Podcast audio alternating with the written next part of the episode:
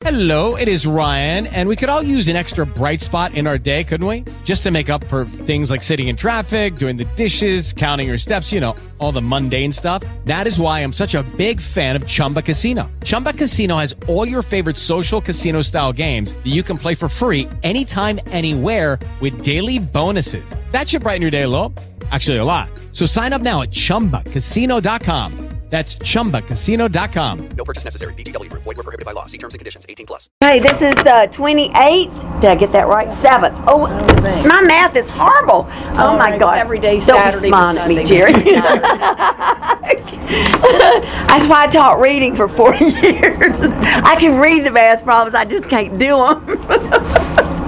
Oh my gosh. Okay, the 27th. Oh my lord, how Calendar embarrassing. skills are second grade, though. Oh, whoa, I'm telling you. it's just retirement. That's what it is. Is that what it is? Ugh. Well, okay, we are going through the begats. We're chapter 10 and 11. We're just kind of between the two.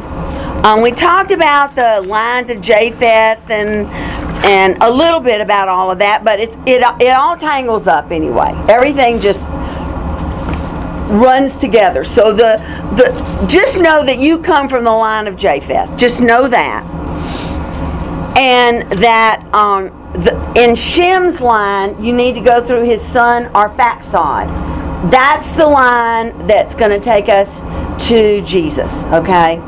Um, everybody else's line is they affect what happens to Shem's line through Arphaxad, and the, and we're still dealing with it all, the mess. But um, um, just know to keep your eyes on Shem's line through our Arphaxad. That's Jesus's line. And but we have to talk about others because they affect everything. Now, when we pick up here, you you have to know this is almost hundred years of history, um, and lots of people have been born since then. Slews and slews and slews of people.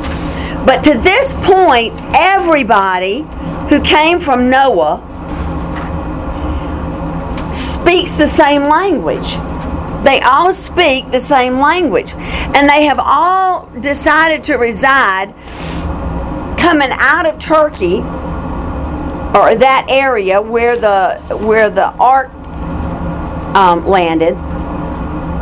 And they've spread south, but they have gravitated toward the river valleys um, from the Tigris and Euphrates rivers, but all the way over then to the Mediterranean Sea. It's the whole Middle East. But they pretty much filled it up, okay? That's where we are. They pretty much filled it up. But at this point, everybody speaks the same language. And um, so we come upon one of Ham's descendants. Now, this is one of Cush's kids. Cush became Ethiopia. Okay? Um, very dark skinned people, but also um, uh, a lot of northern Africa too, and down the eastern coast of Africa. Now, those are Cush's kids. But through Cush came this grandson, or this this grandson of, of Noah. His name was Nimrod. And uh, and in Nimrod's lifetime, the world was divided. Now, there are places where it speaks to this division, and I've heard teachings where it says, well, there was obviously a great earthquake in the world, and all of the continents split apart there.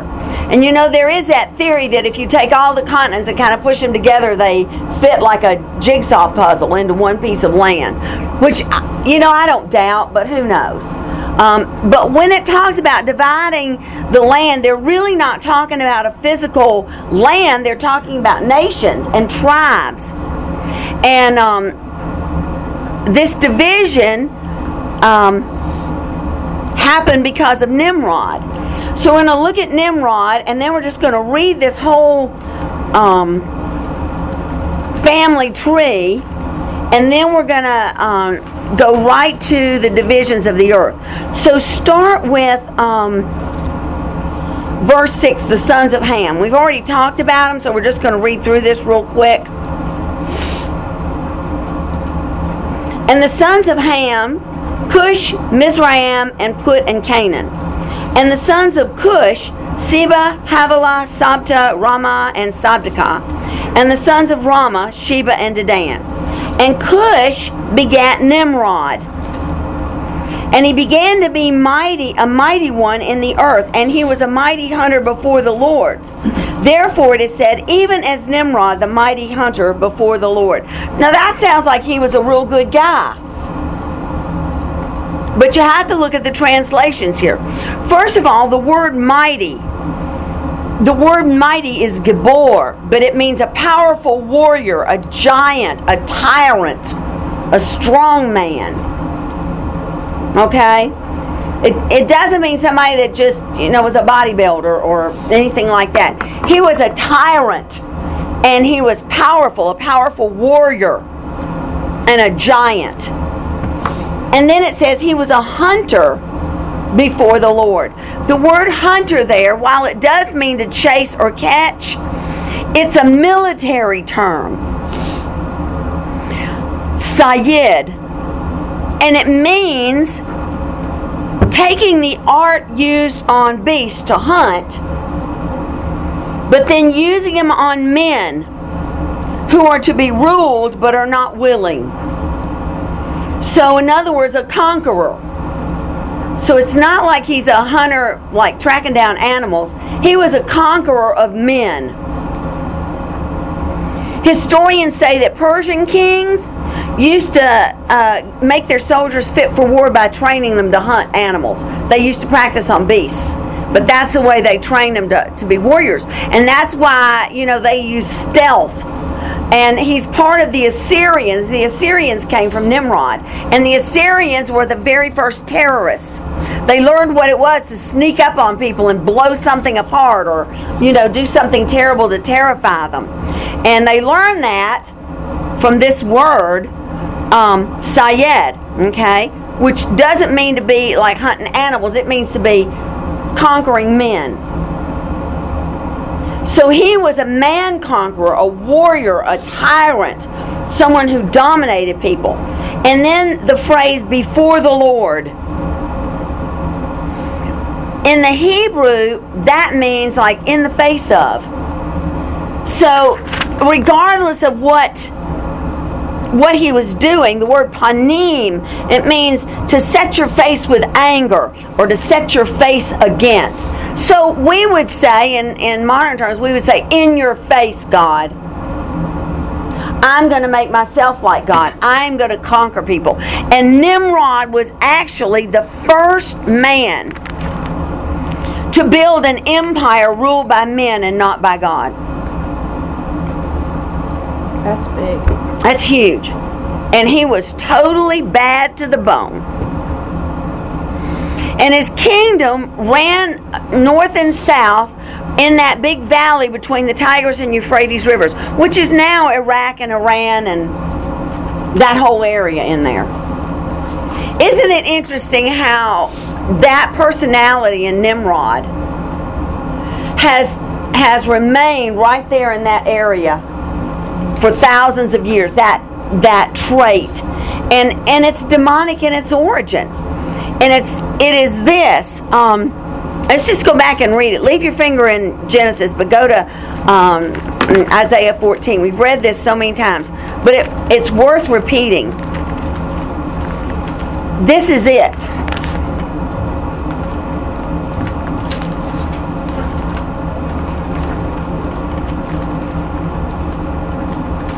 You know, we, we have a spiritual battle going on here. And you can you can um, picture which which demonic personality is controlling a situation by what goes on there. Um, Jezebel was one. And that spirit is still raging. It's a bullying spirit. It's an intimidator. And you can look at what's going on in um, Even in our own government, in pockets, you can see that spirit of Jezebel in the government where it's bullying and intimidating and dominating. And um, I mean, we always think about Jezebel as just being, you know, a sexually immoral woman, but that really wasn't it. She was her own God. And she wanted to bully and intimidate everybody into believing what she believed, up to murdering millions of, uh, not millions, hundreds of the prophets of God to shut them up. And um, so, but you see that spirit, you know, raising its head in a lot of places too. When you read through the Bible, God will give you the hint on, you know, the spirit of Jezebel, the spirit of this, and the spirit of that. But Jezebel is a spirit of rebellion and witchcraft and that's scriptural.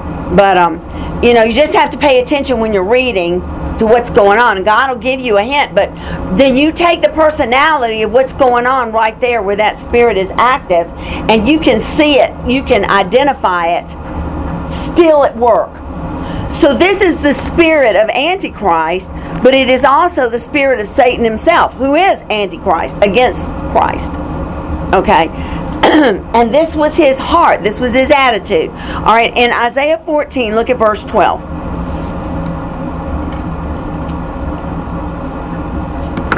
How you were fallen from heaven, O Lucifer, son of the morning. How you're cut down to the ground, which did weaken the nations. So he is a demonic spirit that weakens the nations. For you have said in your heart, I will ascend into heaven. I will exalt my throne above the stars of God. I will sit upon the mount of the congregation in the sides of the north. I will ascend above the heights of the clouds. I will be like the most high God. Yet you will be brought down to hell, to the sides of the pit. But you see that sin in him, that pride. Well, look at what goes on. How many evil dictators there are around this world who have said, I will ascend. You know, I will be like the Most High God. I will be. Look at, at um, I mean, it was there all through history. Nebuchadnezzar was there, and, and, um, then you come along and you got Saddam Hussein in modern day. He was so captured, captivated by um, Nebuchadnezzar, you know, that he was rebuilding Babylon and uh, he was going to be the, the second Nebuchadnezzar, a conqueror. I will be like the Most High God. I will be the one worshipped. I will be the one. And um, you can see that over and over and over. Um, and it has left the Middle East in disarray, complete disarray, because that spirit has been dominant. That spirit of Antichrist has been dominant in that region. But that's where he raised his head in the earth, was right there at the Garden of Eden. And how did he do it? He said, Oh, Adam, if you eat of this tree, you know, you and Eve, you'll be like God. When they already were. So it's the same spirit, that same prideful spirit. And um, here it shows up in Nimrod, and he wants to be the dominant one. I'm going to be like God. I'm going to build my empire. I will be like the Most High. And then he says, and not only that, but I'm going to build a temple. I'm going to build this huge um, tower into the heavens. I will exalt my throne above, you know, the clouds, above the sky. Right. That was Nimrod. Okay. All right, back to Genesis. We're coming back to him in a minute. Hold that thought. We're just going to read real quick through the rest of this stuff and um, then go to chapter 11. Okay. Start in verse 10. Now, chapter 10, verse 10. And the beginning of his kingdom was Babel and a Erech and Akkad and Calneh in the land of Shinar. Out of that land went forth Asher. Now, can you believe that? Asher is one of Shem's kids. And Asher built Nineveh, the city Rehoboth and Calah. So Asher went over and joined himself with um, Nimrod. Mm-hmm. That's what I'm saying. The the the mixing of the families is unbelievable. And Resen between Nineveh and Calneh, and the same is a great city. And Mizraim, that's another child of, of uh, Ham's, he's Egypt. That's basically what he is. Mizraim begat Ludum and Anam and Lahabim and Naphtuhim. And Pathrusim and Calusim, out of whom came Philistim. Okay, that becomes the Philistines. And Caphtorim. Now, Mizraim lived in Egypt, up through the Sinai Peninsula, and then right on around to Gaza. And the Philistines mixed with the Canaanites, who lived in like the southern part of Judah, uh, south of um, the Dead Sea, all in that area. But they all mixed. And Canaan begat Sidon, his firstborn, and Heth, and the Jebusite, the Amorite, the Girgasite, and the Hivite, the Archite, and the Sinite, and the Arvadite, and the Zamorite, and the Hamathite. And afterwards were the families of Canaan spread abroad. Now, all those ites are mentioned in uh, Exodus, Leviticus, Numbers, and Deuteronomy. And God says, wipe them out. Because if you don't, they will be thorns in your eyes and your sides forever. Well, guess what? They didn't wipe them out, and guess what? what today they're still there, still doing their thing. It's interesting. All these are just the names of the sons, but then on that in, in verse uh, 15, 16, he ch- changes from Canaan's couple sons, and then all the Jebusite. He, he went to The ites, in other words, all the children of Zeb, uh, uh, you know, Yeah. all the, the children of Amor. Ammon, all the Okay, children of okay. Gerges. Yeah. Gerges. So when you say ite, it means all the kids that belong to that guy and all the kids that belong to. But he didn't say Sidonites. He just it's he Right. started. That's interesting. Yeah. So he's just trying to show you how Canaan's kids Yeah, Um, I'm with you. became the ites. Okay. And the border of the Canaanites was from Sidon as you go to Gerar. Sidon is um, south of the Gaza, south of Gaza, um, and uh, Gerar is um, Gerar is about 65 miles southeast of uh, Jerusalem. So you know you're talking about this whole area down there, bordering up on Gaza. Um, and then unto Sodom and Gomorrah, which is south of the Dead Sea, okay, and Admah and Zeboim, even unto Lasha, and all that goes southeast of the Dead Sea, okay. That was where they spread the Canaanites.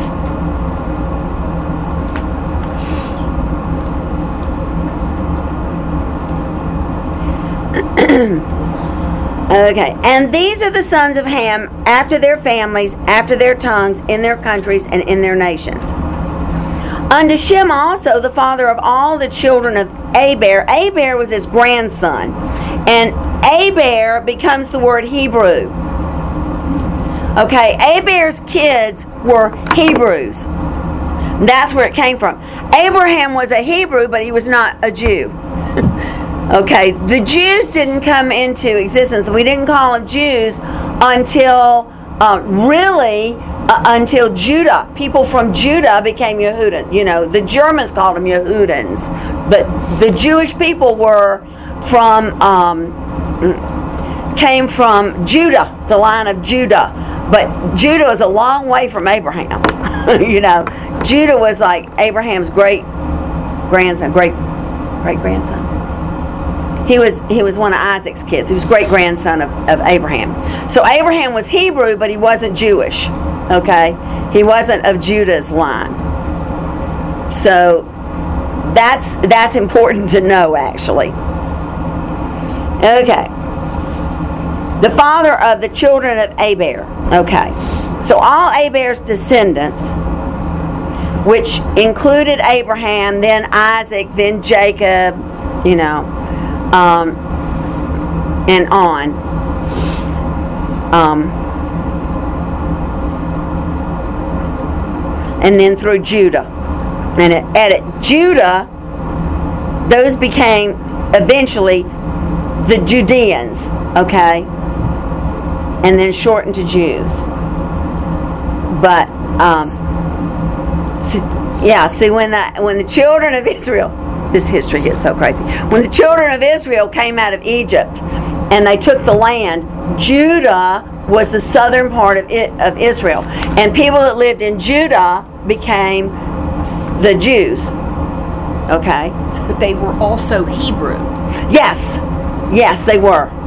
Yeah, but only of the only the line of Judah became Jews. Everybody else remained now? Hebrews. Yeah. The twelve sons of um, of um, Jacob, of his twelve sons, Judah was the line one of the, sons. Jews, right? Okay. And that's the line of Jesus. But the Jewish people today are all, they're It's- not just no. Judeans. Right. It, that that happened. That actually happened, uh, uh, like in World War One. You know, when they began to call all the people from that area Yehudan Jews. You know, but they weren't all Jewish. We we try to think of the Jewish faith. You know, in terms of the faith, but but all Hebrew people are not Judean. Right. They're not all Jewish. They're all Hebrew, which is is really confusing, but that's the way it is. They're all Jewish, but they're not all Hebrew. They're all Hebrew, but they're not all Jews. Right. They're not all of the descendants of, of Judah. You know, and in some way they are because they're of the 12 sons of the 12 tribes. So I guess you could say, yes, they are, right. But there are also some that, um, some that are just Hebrews, okay? It's, it's a mess. Yeah, we haven't got there yet, but we will. We'll be there before too long. Oh my. Next year. I know it really makes you appreciate the simplicity of your own family tree, doesn't it? oh yeah. Okay. Now verse 22. The children of Shem, Elam and Asher, Arphaxad, Lud, and Aram. Okay, Arphaxad is where we want to go because Arphaxad is Aber's dad. Okay? Our Faxad is Aber's dad. And the children of Aram, Uz and Hul and Gether and Mash, and Arphaxad begot Selah, and Selah begat Aber. And unto Aber were born two sons. The name of one was Peleg, for in his days was the earth divided. Peleg means split or separated. And that's the next chapter, chapter 11. Okay, we'll talk about it in a minute. And Joktan begat Almadan and Sheloth and Hazmaveth and Jerah. Oh my God, these names. Can you imagine trying to correct these kids?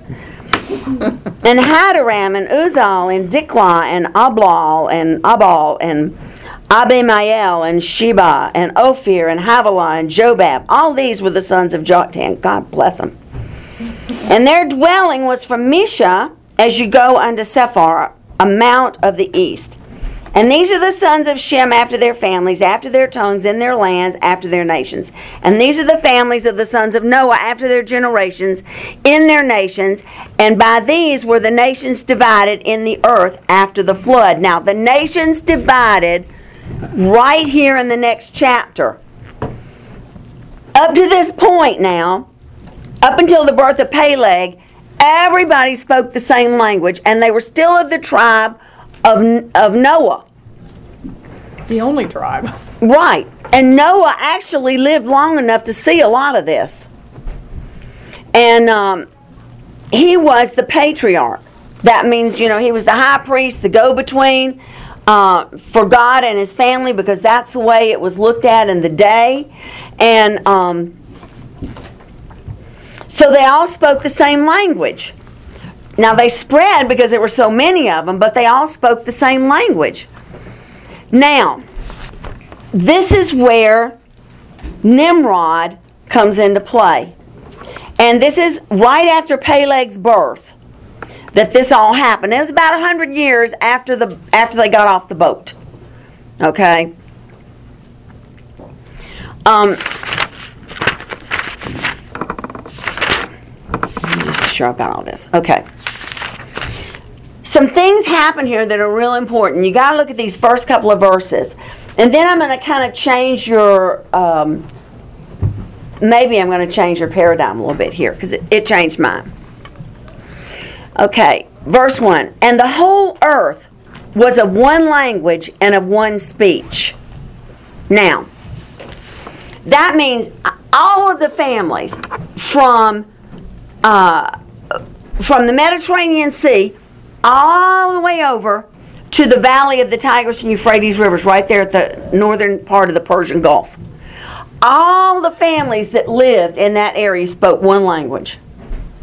Everybody. Not everybody lived under Nimrod's conquering, okay? Not everyone lived in Nimrod's empire. Only a handful. But the whole earth spoke the same language. And that's important. Um, so now look at the next verse because this is a spiritual truth that you have to that you have to get. Um, verse 2 And it came to pass as they journeyed from the east that they found a plain in the land of Shinar and they dwelt there. It's believed that that plain was right there at the mouth of the Tigris and Euphrates rivers in that area. They have found ruins of what they believe to be the Tower of Babel. It's really interesting if you look at the pictures of it. Um, the Bible is history, it's an old book, but boy, is it just full of neat stuff. Um, back in the 1920s and the 1930s, when archaeologists were all over the Middle East digging up ruins before uh, World War II started, they were just finding all kinds of things, and they believed they found the Tower of Babel. It was huge at the base. I've forgotten the dimensions, but just this massive building at the base. But in, and it went, it narrowed as it was built going up. It just got narrower and narrower. And there was a pathway that was built into it so that you would walk up, you know, like a spiral around the outside of the building. It was a circular building. And you would walk up so that, you know, the base was big enough to support a huge tower.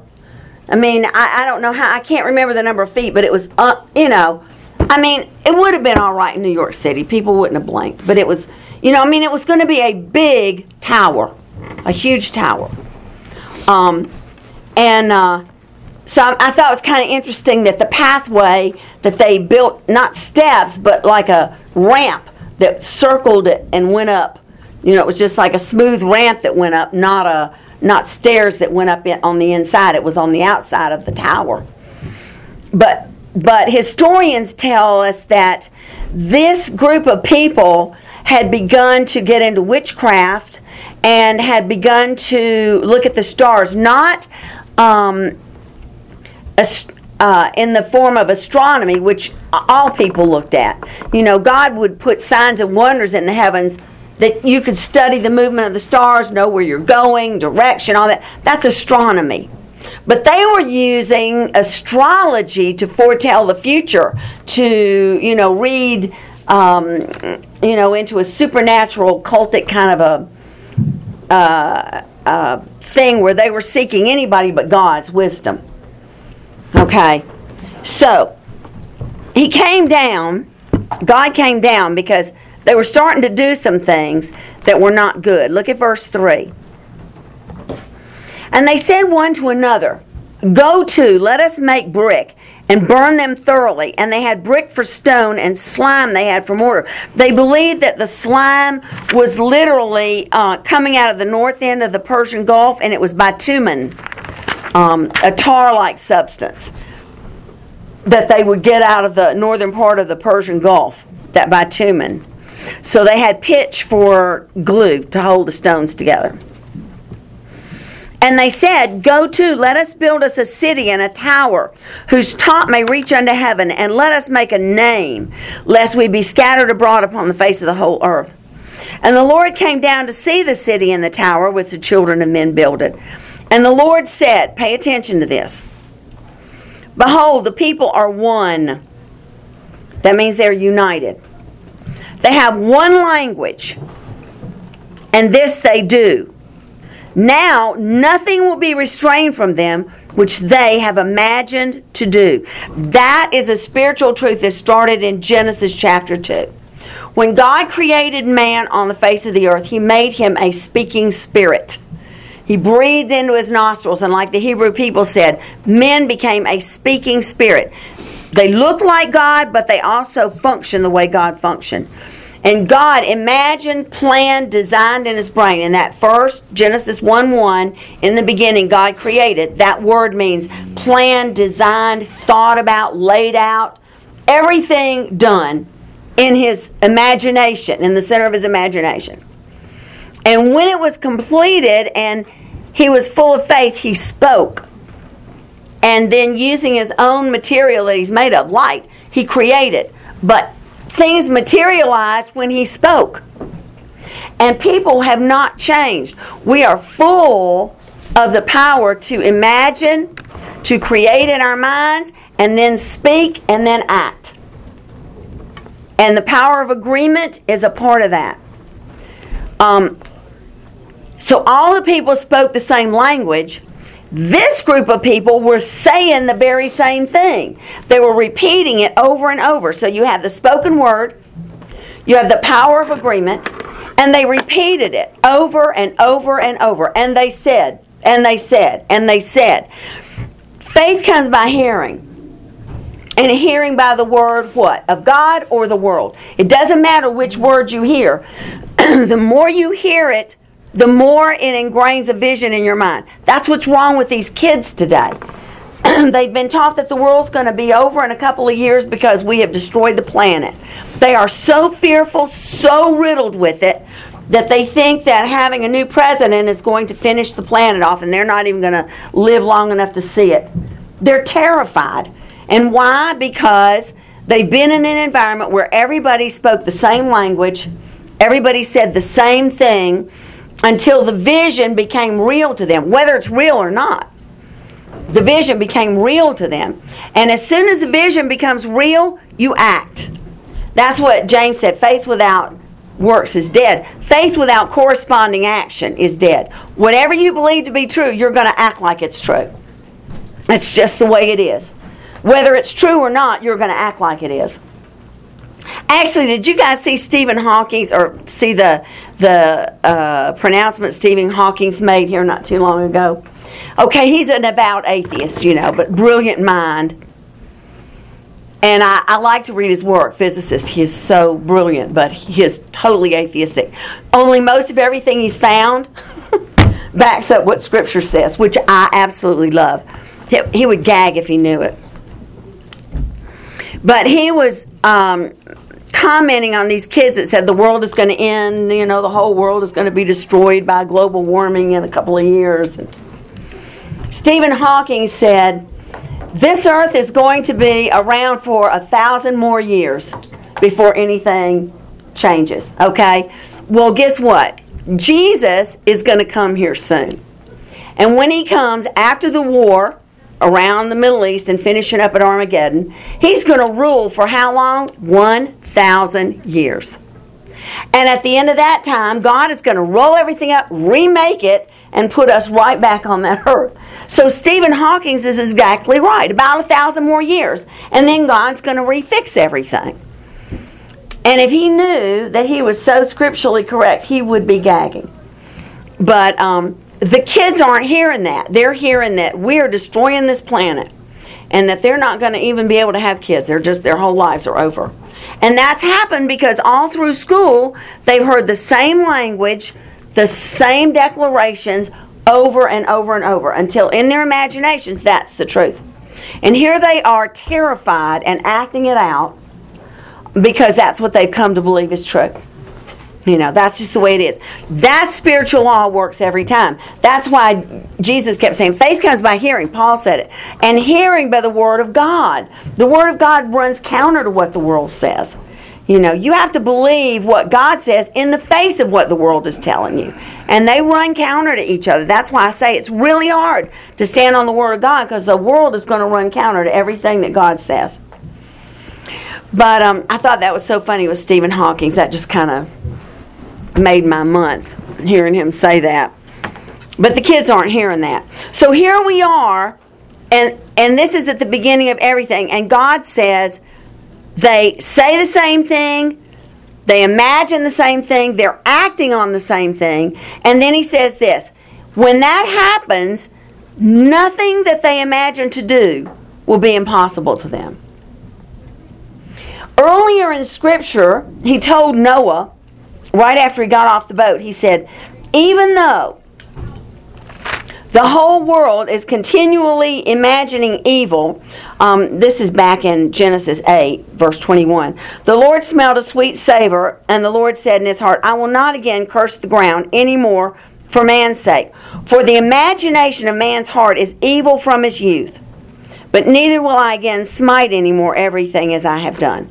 So he knows that every man's imagination is going to be evil. We're all going to use our imagination to create evil in the world because we're a fallen being. So when he saw that they all spoke the same language, they all said the same thing, they were all in agreement, he said, This just cannot stand. So what did he do? He confounded the languages. He didn't just confound the languages in Babel.